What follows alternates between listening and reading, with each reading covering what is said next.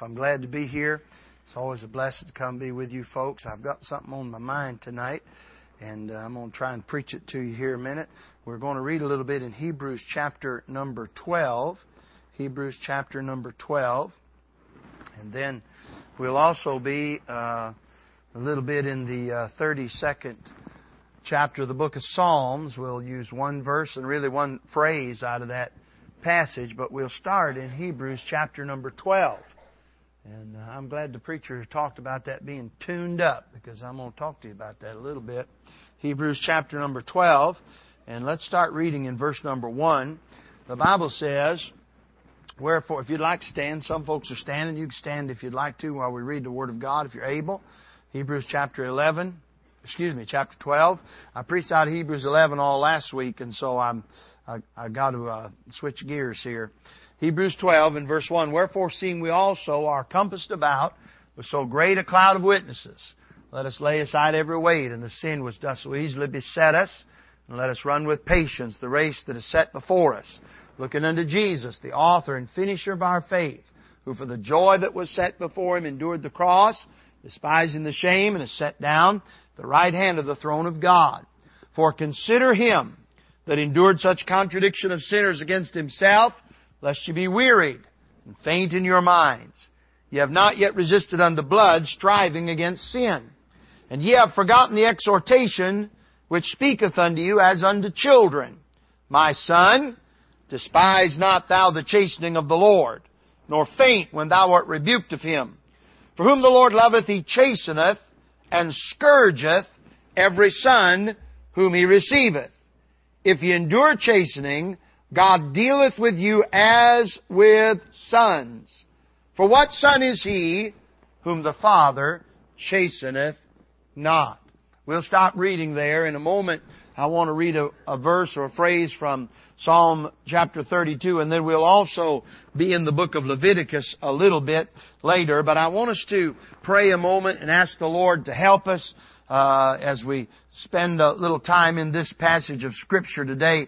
So let's pray and ask the Lord for His help. Father, we love You because You first loved us.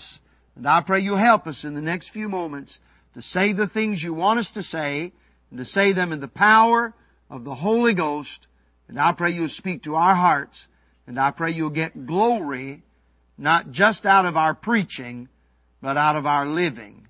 And we'll thank You, and we ask it in Jesus' name. Amen. You can be seated. Thank you.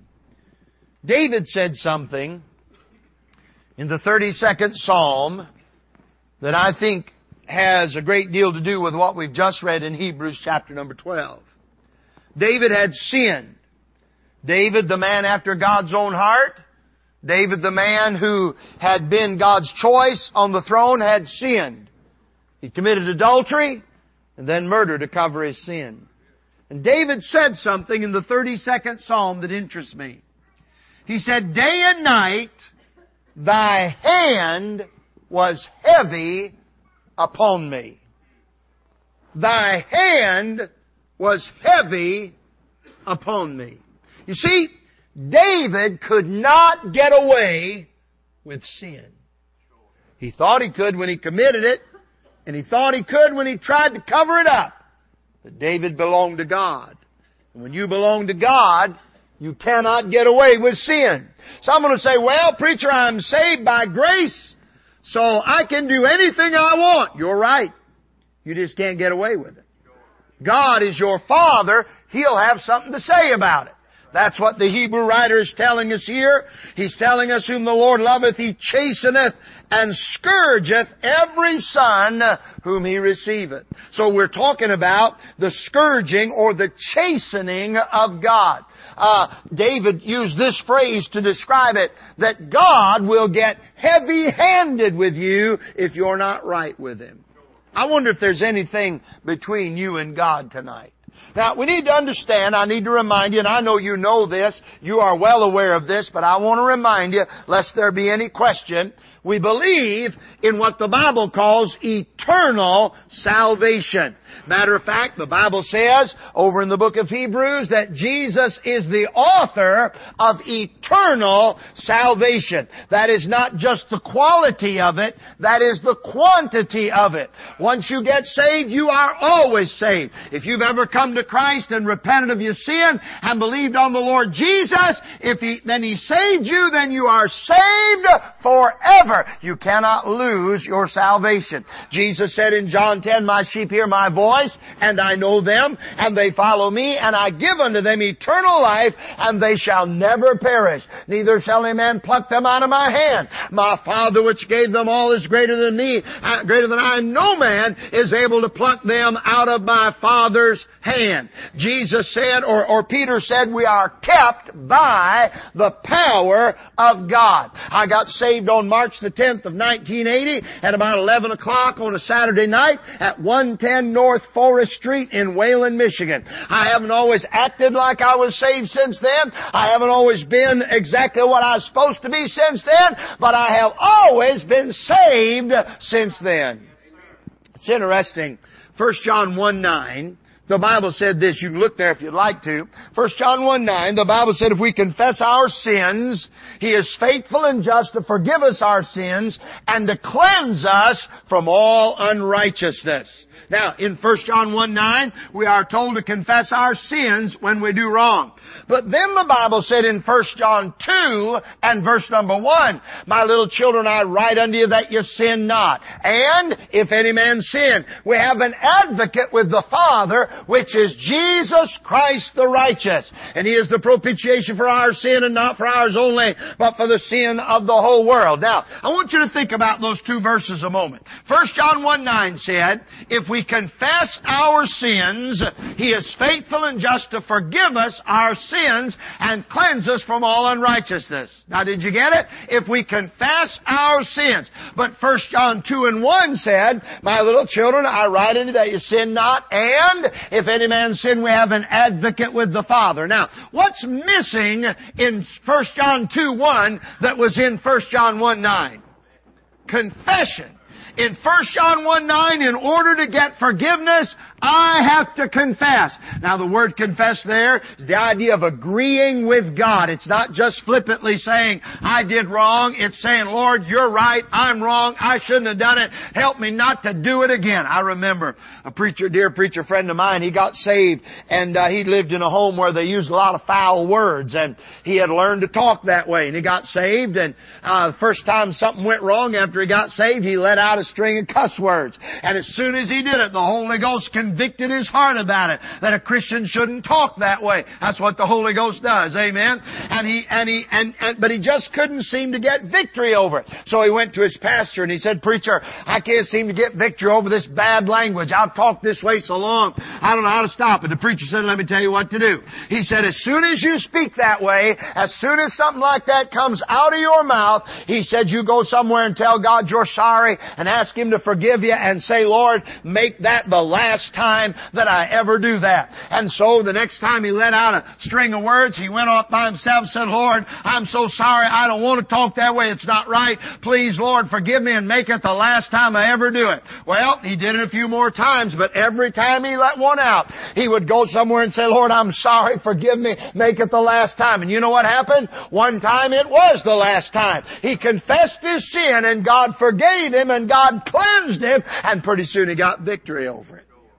Now, we have to confess to be cleansed and forgiven. But in 1 John 2:1, there is no confession. No confession is mentioned. It simply says, "I write unto you that we sin not. If any man sin, we have an advocate."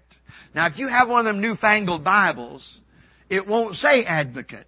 It'll say defense lawyer. A lot of them do. But Jesus is not a defense lawyer. You know what a defense lawyer does? He tries to prove you're innocent even if you're guilty.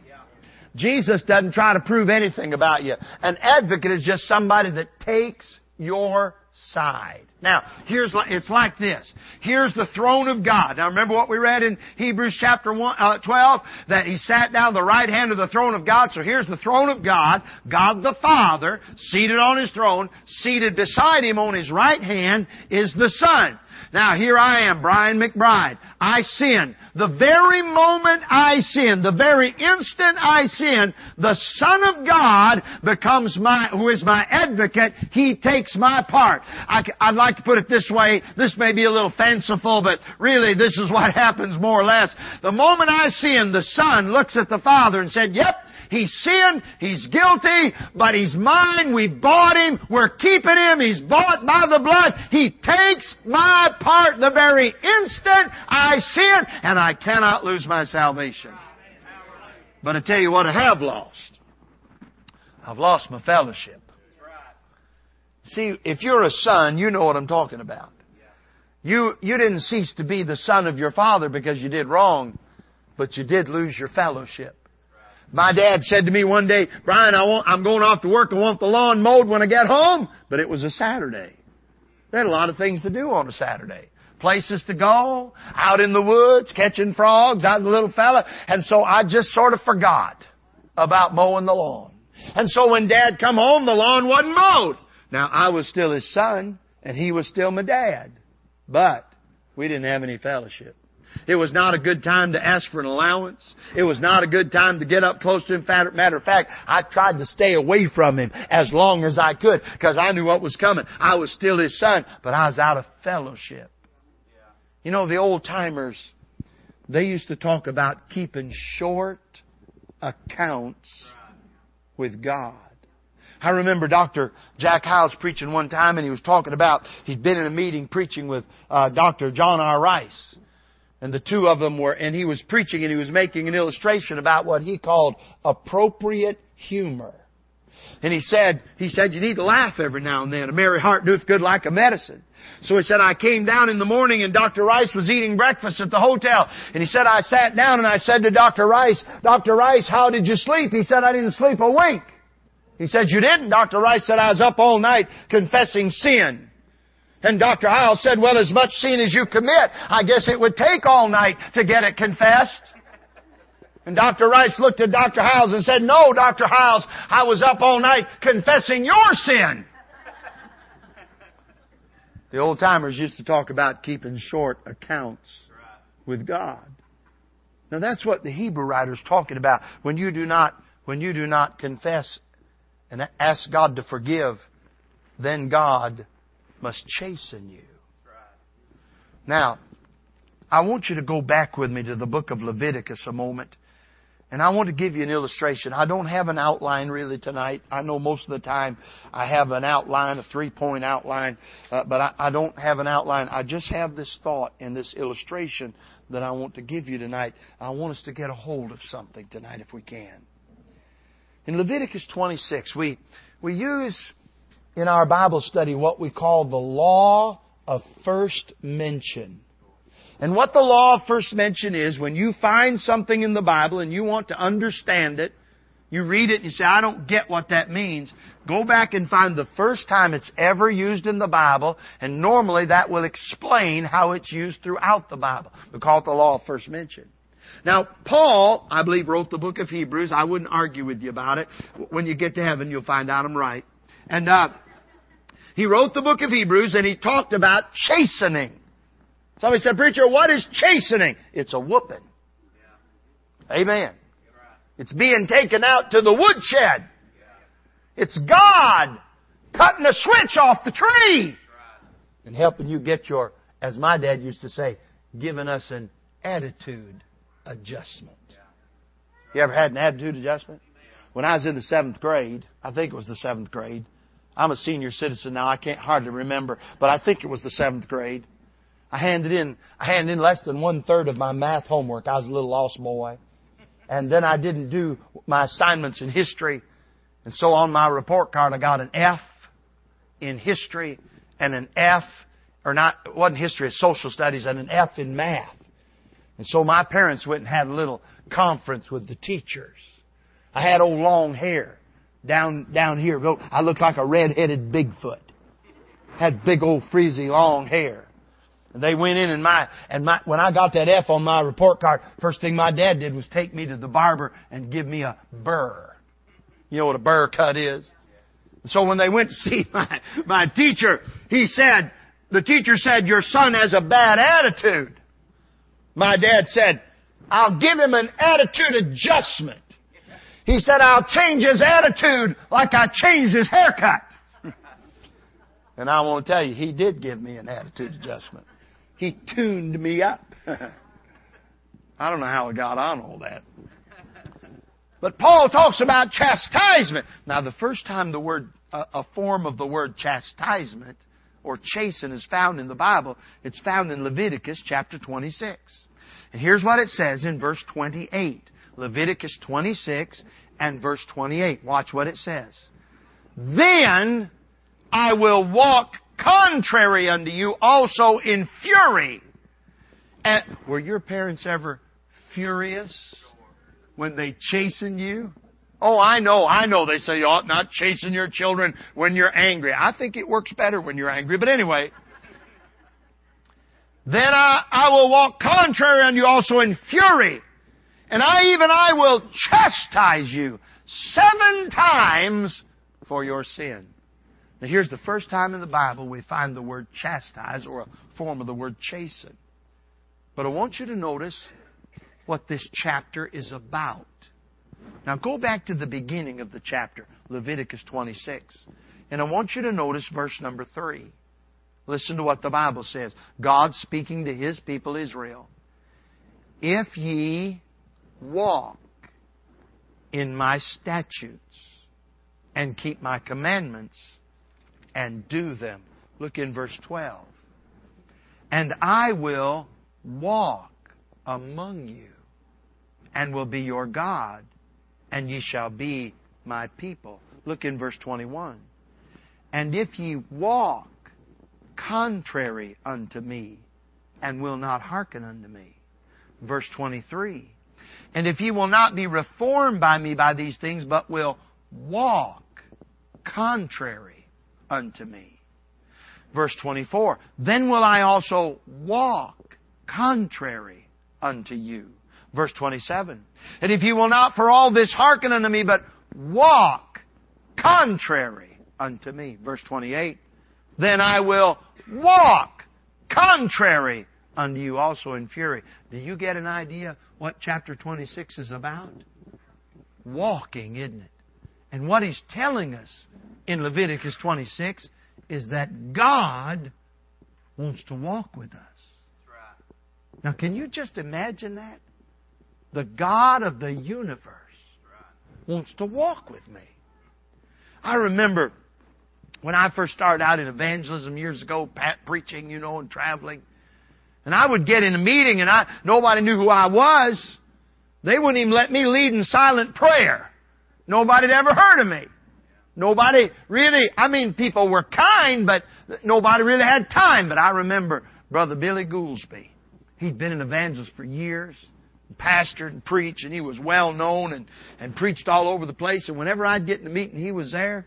He would always spend time with me. He'd sit down with me. He'd say, how you doing, Brother Brian? We're so glad you're here. It really meant something to me for that man of God to spend time with me. Well, think what it means that God wants to walk with me. And He wants to walk with you. But you know what? There's a problem. There's a problem. Now, I'm going to give you an illustration, and I need somebody to help me. Would you mind helping me, young man? Would you mind? I promise I won't hurt you. I see you sitting there, and you're close to the front. So I'm going to use you for an illustration. Now, what's your name? Nathan. All right, now, Nathan, let's say tonight that I'm the dad, and Nathan is my boy. Now, when I was a little boy, a lot smaller than Nathan is, my dad was raised on a farm, and he loved animals. And I sort of got that from him. I liked animals, too. And we would go to the Allegan County Fair in Allegan County in Michigan, right outside the city of Allegan. I call it a city. It wasn't very big, but there was a fairground there, and they had the Allegan County Fair. And we would go to the fair to look at animals. When we went to the fair, we weren't going to ride rides or play games. We were going to the fair because Daddy wanted to see the horses, and he wanted to see the cattle, and he wanted to see the hogs, and he wanted to see the chickens, because that's the way he was raised. Stay right there, Nathan. When my dad was a boy, they ordered chickens from the Sears and Roebuck catalog. And they delivered the chickens in a box. And my dad had heard them talk about raising corn, and I'll get that later, and raising chickens. And he knew that when they raised the corn, they planted it. And so my dad got the chickens out of the box and went out and planted them. And no crop ever came up. But my dad loved animals. So we'd go down and look at the chickens and the hogs. But in order to get to the animal barns, you had to go through the midway. You know what the midway is? That's where all the rides are and the people I call the hawkers. So we're walking, and my dad's got his hand on my shoulder like this, like my hand's on Nathan's, and we're walking. And we're walking along, and all of a sudden, we pass this basketball game. And this fella's over there, and he didn't talk to my dad, he talked to me. I'm the little fella. He said, "Hey, young man!" I don't remember what it cost. It was like three shots for a quarter or a nickel or a $0.50 or something. He'd say, "Hey, young man, 3 shots for a quarter." And then behind him he had all these stuffed animals. I mean, some of them were bigger than I was. And he'd say, "Come and win this bear here, or come and win this." And he'd point at these other prizes and all these stuff. And he'd say, "I'll bet you're a dead shot. I'll bet you can make 3 baskets." And boy, I'm telling you, the more he talked, the more I listened. And you know what happened?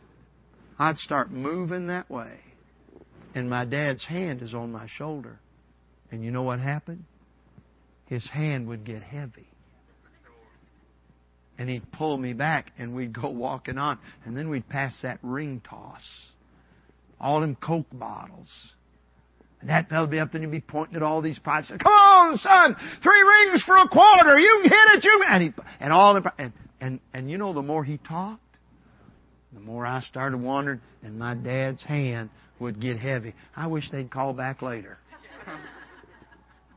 And so hand get heavy, and we'd go off a little further. We'd be going along, and all of a sudden, "This is the worst one. This is the worst one of all. This is the hardest one." That guy with them BB guns, them little pellet guns. He's pointing at all the things you could win, but I didn't care nothing about what you could win. I just won't shoot the gun. So it's, "Hey, young man, you look like Wild Bill Hickok. You can knock this out, son. Come on. Only a quarter. Come on." And man, when he did that, guess what I'm doing? I'm headed that way. And that hand got heavy. And my dad would say, "Son, that's not what we came for. That's right. That's not what it pretends to be." He said, "We're going this way." And that hand would get heavy. And I'm going to tell you, if that hand got heavy enough, it could get right painful. But you know what it was all about? It was all about my dad wanting me to walk with him and love the things that he loved and not get sidetracked. Thank you, Nathan. I appreciate your help. So we go to Leviticus 26, and you know what it's all about? It's all about God wanting us to walk with Him and not get sidetracked. Because here's what happens. I get headed down the road in my Christian life, and all of a sudden, I hear the devil or my flesh, and it's saying, "You ought to try this, and you ought to go there." Sometime it'll talk to me. Sometime the devil will talk my flesh. The world will lead me off on things. They'll want me to think about things that are not pure and not clean. Sometimes it'll be talking to my pride. "Why, you shouldn't have been treated that way. You ought to let them know that you're not going to be treated that way." Sometimes it's about bitterness. Sometimes it's about being untruthful. Sometimes your flesh will say, Now you can just stretch that a little. You can stretch that truth a little so they'd be impressed. Surely I'm not the only one that ever has trouble with that. And what is all that? Here's what it is. God walking. The Old Testament prophet said, How can two walk together except they be agreed? And so God's got His mind on a goal for you and I. Whatever God wants to do in our life, it's for our good and for His glory. Every good gift, every perfect gift is from above and cometh down from the Father of lights, with whom is no variableness, neither shadow of turning. And so God says, walk with me. Let's walk. That's what He wanted for Israel. He wanted them to walk with Him and be His people. But somewhere along the line, they got their eyes off on something else that God wasn't looking at. And they got to wandering. And God's hand got heavy on them. God does that with you and I. He gets that heavy hand. Why? Because He wants us to walk. And so when the hand gets heavy, there's a couple things that can happen. When His hand gets heavy on you could get mad.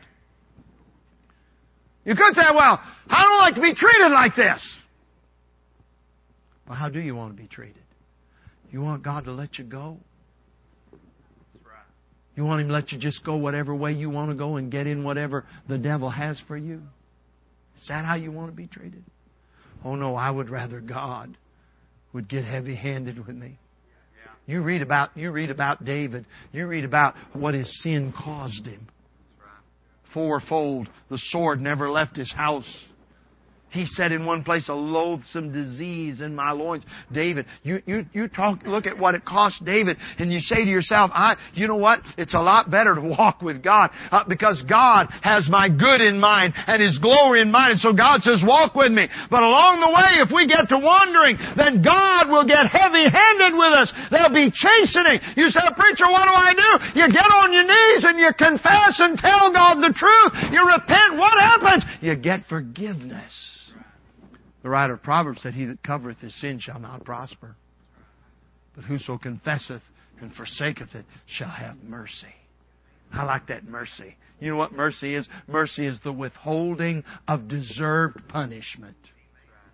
I remember one time when Rachel was a little girl, she threw a rock. You remember out there at Camp Glory? She wasn't trying to be trouble. She just, she saw a rock, thought she'd throw it, but she hit a car. She picked up a rock, hit a car, scratched a car. She probably should have had a whipping. But I was merciful. And I told her. I said, now, Rachel. And she went and told the man and apologized, and he forgave her and told her that he wasn't going to do anything about it. I said, now, Rachel, God's like that. We do wrong, but when we come and we tell Him the truth and we ask Him for forgiveness, He's a merciful God. That's right. Aren't you glad He is? Yes, sir. Oh, what a mess we'd be in. Right.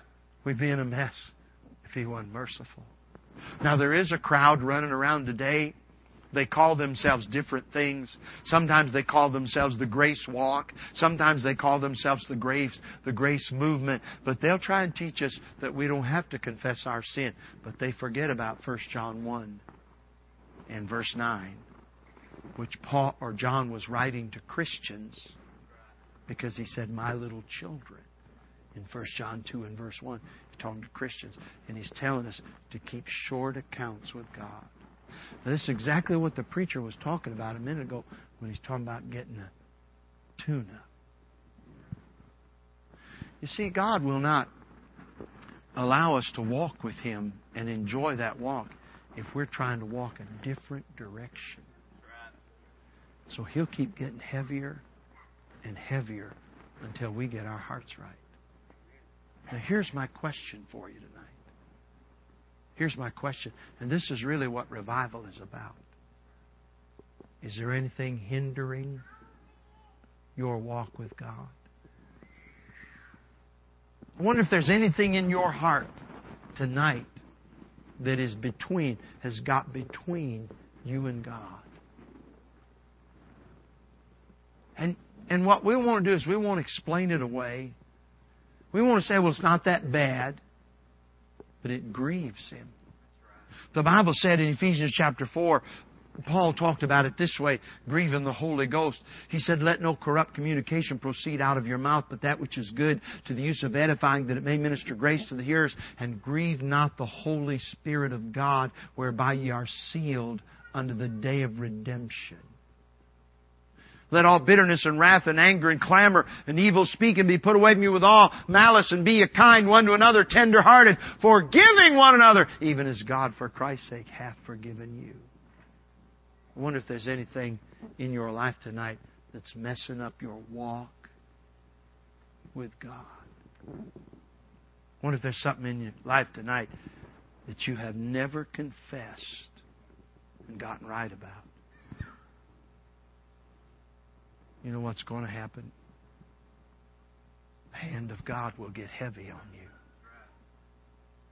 because God loves you too much to let you go. I love to read in the Old Testament where God talked about Ephraim, which was God's name for Israel when they weren't doing right.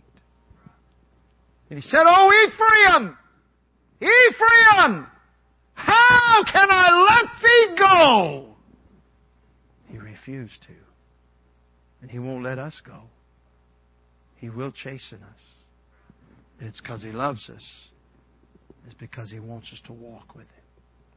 So I'm wondering this morning, is there something, or this evening, whatever time of day it is, you need to confess? I wonder this evening if there's something between you and Him. And maybe you've set it aside, and maybe you've explained it away, but I'm going to tell you how dangerous it is. You can get to the place where you don't even recognize anymore that you're not walking with God. You remember Samson?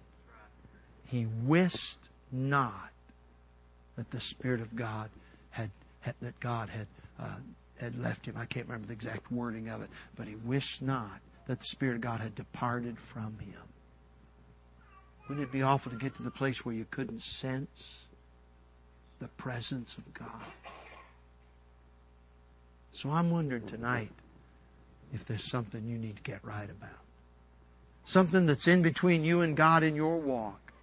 And it is not caused you to no longer be a child of God, but it's caused you to not be able to walk with God, nor fellowship with God, nor get your prayers answered, nor know the joy of being a Christian.